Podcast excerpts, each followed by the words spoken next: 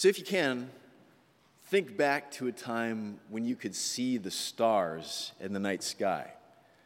Definitely not last night where it was cloudy, overcast, rainy, all that kind of stuff going on, but those times when you could go out with a clear sky, maybe far away from the light pollution that we have here in Northern Virginia and the big cities, maybe out in the countryside, or if you were ever out on open water, you could look up and see the stars, the whole sky full of stars, the Milky Way.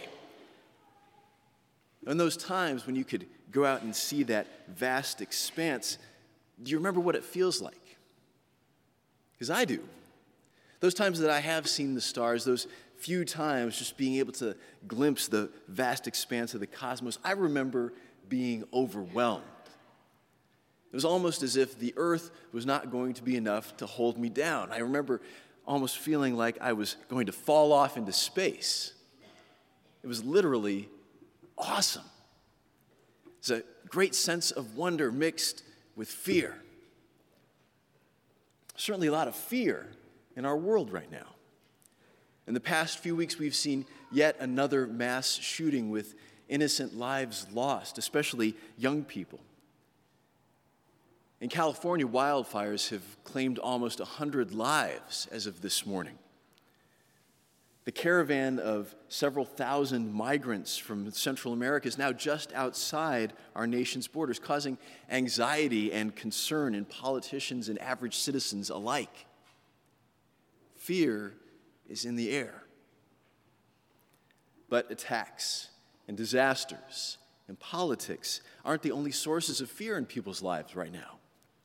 As we head into another holiday season here in our country, people are feeling the fear that comes from the financial pressures that come along with travel and consumerism and end of year expenses.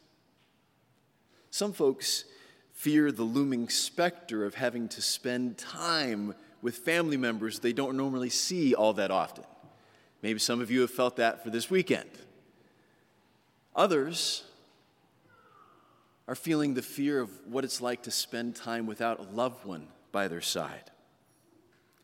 Even without the threat of violence, these experiences can still bring fear into our lives.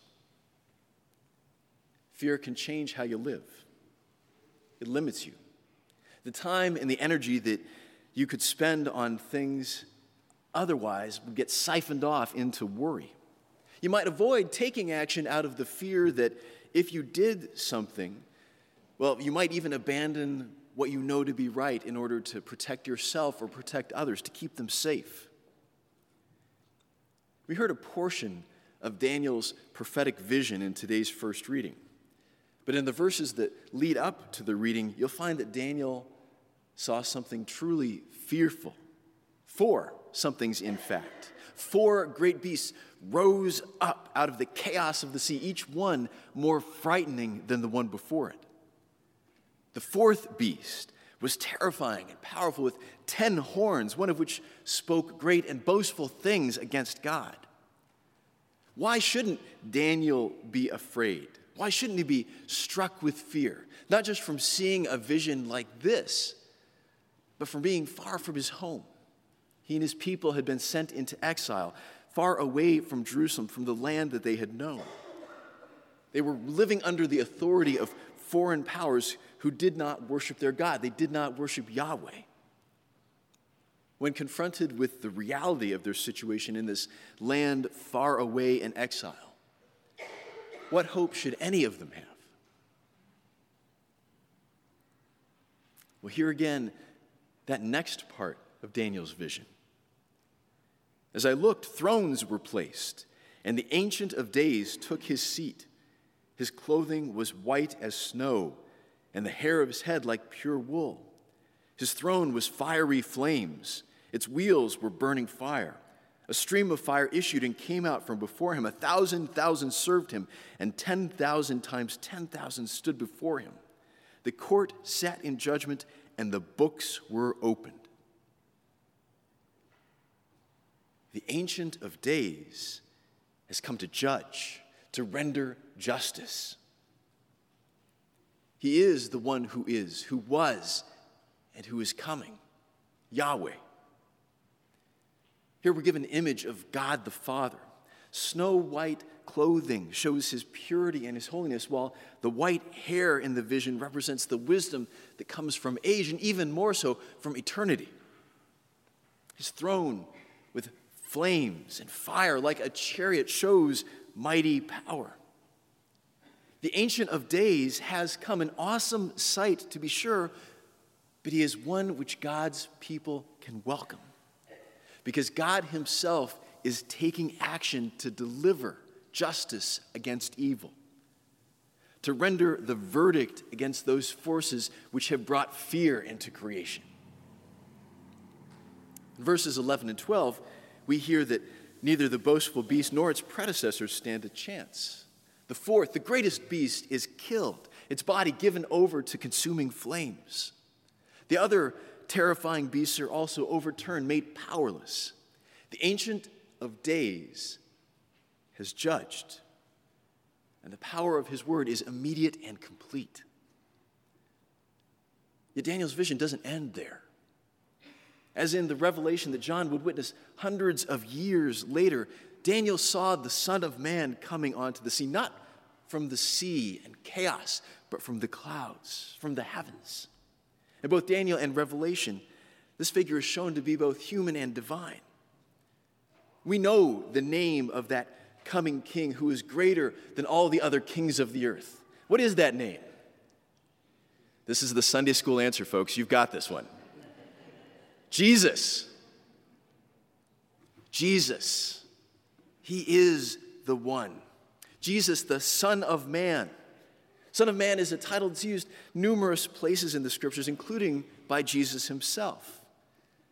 Jesus points his disciples in Matthew to that great last day when the Ancient of Days will come. He will judge, and the Son of Man will appear.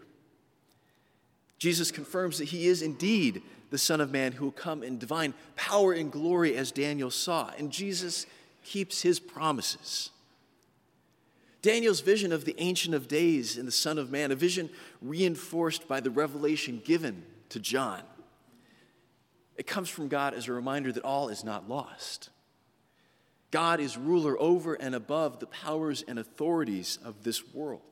Despite their great boasting, the Ancient of Days sits on the throne and will, when all is said and done, see his purposes through.